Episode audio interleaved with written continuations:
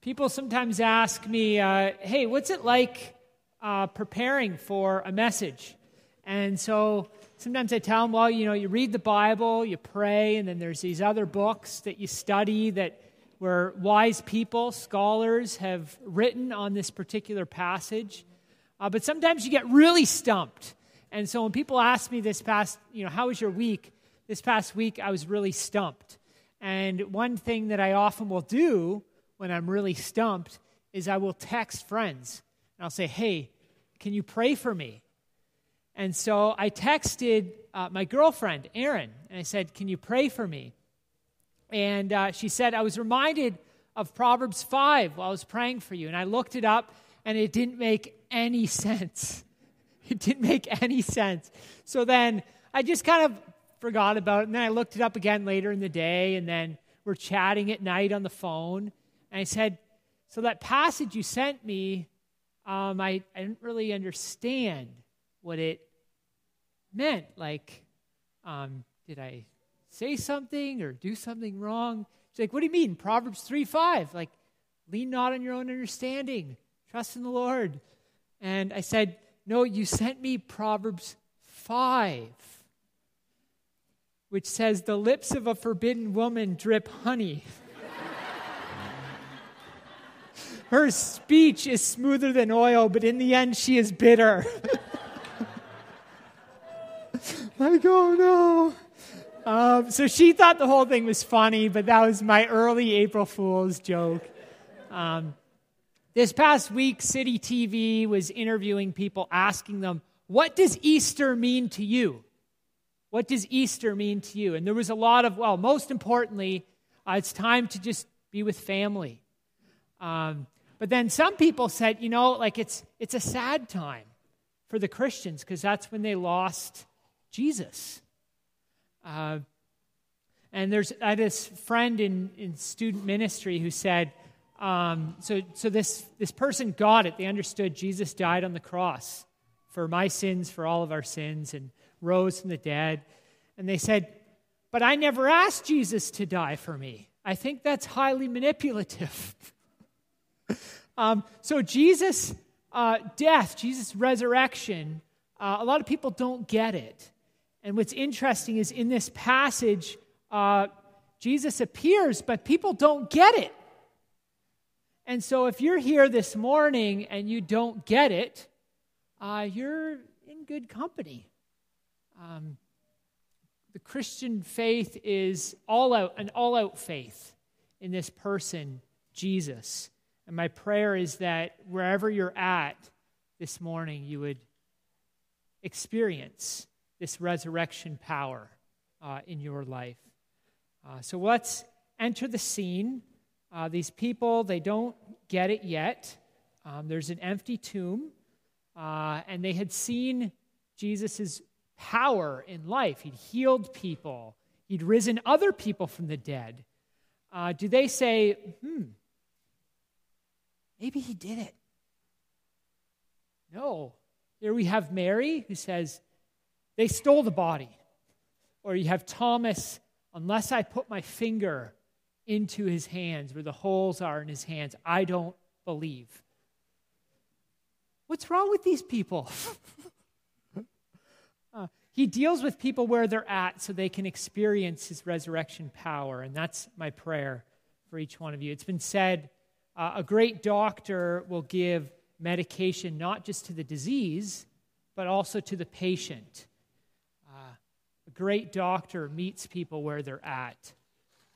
Um, this chapter tells stories of three people, Jesus' appearance to three different groups of people. First, Mary, then some disciples in a locked room, and then Thomas. Uh, we're going to focus on Mary. Mary's a woman who had seven demons cast out of her uh, by Jesus. Um, some of you, uh, you're not sure if you believe this. Um, some of you, you might be just angry about something this morning and you don't even know why. Um, some might just be thinking, hey, breakfast is good, but when's this over? I got to do my spring cleaning. uh, like, you could be anywhere. Um, but uh, it's my prayer that you'll see, you know, Jesus when he shows up, he doesn't just shoot lightning out of his hands and have a big parade. Uh, he takes the time to meet with people where they're at. And so let's read of Jesus meeting with Mary where she's at. Then the disciples went back to their homes. Actually, let's pray first. Heavenly Father, I pray that you would show Jesus to us, that we, each one of us here would experience Jesus in a very real way, uh, just wherever we're at. I do pray that you would meet with us. Holy Spirit, come and open your word to us, that it would make sense uh, to us. And we pray this in Jesus' name. Amen. Then the disciples went back to their homes, but Mary stood outside the tomb crying. As she wept, she bent over to look into the tomb. And she saw two angels in white seated where Jesus' body had been, one at the head and the other at the foot. They asked, Woman, why are you crying? They have taken my Lord away, she said, and I don't know where they have put him. At this, she turned around and saw Jesus standing there, but she did not realize it was Jesus. Woman, he said, why are you crying? Who is it you're looking for? This is kind of the funny part. Thinking he was the gardener, she said, Sir, if you've carried him away, tell me where you have put him, and I will get him. Jesus said to her, Mary. She turned toward him and cried out in Aramaic, Rabbi, which means teacher. Jesus said, Do not hold on to me, for I have not yet returned to the Father. Go instead to my brothers and tell them, I am returning to my Father and your Father, to my God and your God. Mary Magdalene went to the disciples with the news, I have seen the Lord. And she told them that he had said those things to her. So, this is Mary in her darkest hour, shocked and confused. The man she had hoped would change everything, he's gone. Imagine her on Saturday just spending that day in tears. How do you just go on buying groceries? How do you go on doing the laundry?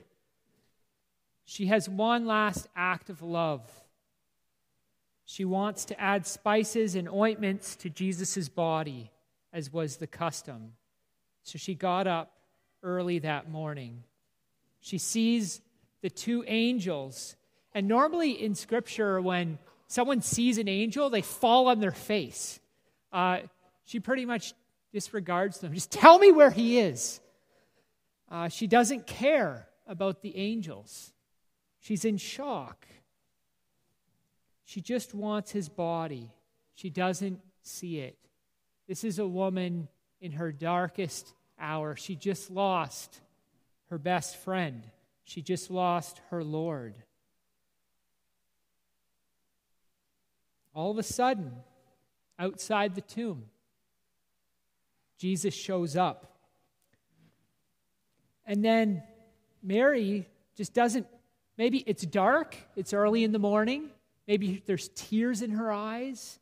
Maybe something. But she's just like, perhaps you could tell me where the body is. The angels weren't helpful. Like, you know, like just like kind of freaking out, like thinking he was the gardener. Now, this is a responsible woman, but she's worn out in her anxiety. Mary was a sinner, but she had been forgiven much. She had been made whole. She had gave much, she had loved much. And the Romans or someone had made sport of this event and had taken the body of her Lord. She's unprepared for what came next. Her Lord says, Mary. Immediately she knows and she throws herself around him. That's all it took. She just had to hear her name. the one man who recognized her worth and her value. He only had to say her name. She's poor in spirit, and Jesus appears to her where she's at. Jesus could have appeared to anyone. Jesus appears to this woman. A woman's testimony was not even held in court to be of value. Why? All four Gospels, all four Gospels show the woman as going to the grave first and seeing the resurrection. Why? Are these disciples who made up this story, if that's what happened, are they stupid? Why show the women to have discovered this resurrection first? Jesus appears to this woman where she's at. Later, he appears to Thomas, the doubter, and makes him a witness. Later, Jesus appears to Peter, the failure, and makes him a leader. Jesus appears to people when they don't think they're worth it. Do you want true faith? Do you want to be changed? Jesus said, I came to seek and save the lost. You may think that you're not worthy to be found. Here's a woman who is oppressed by demons. Jesus saw her as worthy. Here's a woman who is poor in spirit. The man she had hoped would change everything is gone. Jesus saw her. Jesus came back for her. Why can't the great physician see you too? If you're here this morning and this isn't your thing, church, isn't your thing, um, hey, uh, you can just say, God, are you the one I'm looking for? You can just ask. If you don't do this, and you can't know him. A great doctor gives medicine not just to the disease, but also to the patient. If you wanted to be treated as a patient, you have to go to him. You may be confused and you don't know what to believe. Um, read the Gospels. That's what we just read from. You can read the Gospels. Um, you've got to read the Gospels cover to cover and you can hear his voice. Uh, the Christian faith is in this one person, Jesus. And each person had the opportunity to accept or reject him. Jesus will not force himself on you. Jesus extends forgiveness, and he did that before you were even conceived. He knew your name. You've been fearfully and wonderfully made. The hairs of your head are numbered. Before you sinned, Jesus loved you. And this offer, this offer of a walk with God, a relationship with God, is a permanent offer. It's not conditional on you getting good or staying good. It is in Jesus' forgiving us and his resurrection life that we receive resurrection life day by day. If you want it, you got to ask for it.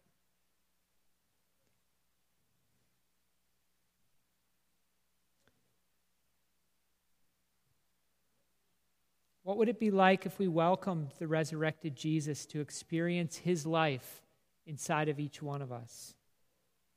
What would your life look like if the power of the resurrected Jesus was giving you abundance in your life? What would it be like for you to experience the resurrected Jesus freeing you from your demons. That was my like that was the hardest thing for me in preparing this message. It's like, okay, so resurrected Jesus 2000 years ago, how does that apply today? How does that apply to to us today? And I think you need to apply it. You need to say, God, here are my demons. Free me from free me from my demons. I want your life. I asked, what, what would our community look like if people throughout our community were experiencing this? This abundance of life.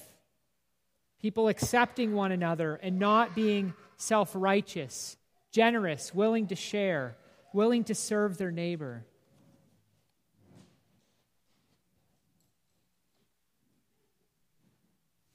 I'd imagine it would involve us not expecting people to come where we're at, but us going to people where they're at, just as Jesus did. And that's one thing I like about the food, is it's a great common denominator. In our passage, we have uh, immediately after this event of Jesus saying, Mary, Mary grabs hold of Jesus. And as if she's saying, I'm not going to let go of you, Jesus, ever. I'm not going to let go. And the next part of our passage is kind of tricky. We read, Jesus says, Don't hold on to me. Don't hold on to me. Uh, for all this to be worth it, I must go. This part you won't understand. I'm going to my Father. This is crucial. I must go. The resurrection of Jesus is for the ascension of Jesus. Uh, as a youth, this was always a challenge to me. Like, like when I was 18, 19, I didn't really get this. Yes, Jesus died, but why can't Jesus just stay forever? Like, why can't he just continue to walk if he rose from the dead? Um, Jesus wanted Mary to realize that his that he was going to enter into a new relationship with the whole world. It would go beyond her arms around him and beyond even his arms around her. It's easy to think of Jesus as a friend. John 15, 15, he calls himself a friend, a divine friend. But he's also the Lord of life and of history. It takes the eyes of faith to see that this Jesus who died on the cross is also now the Lord of life. It takes the eyes of faith.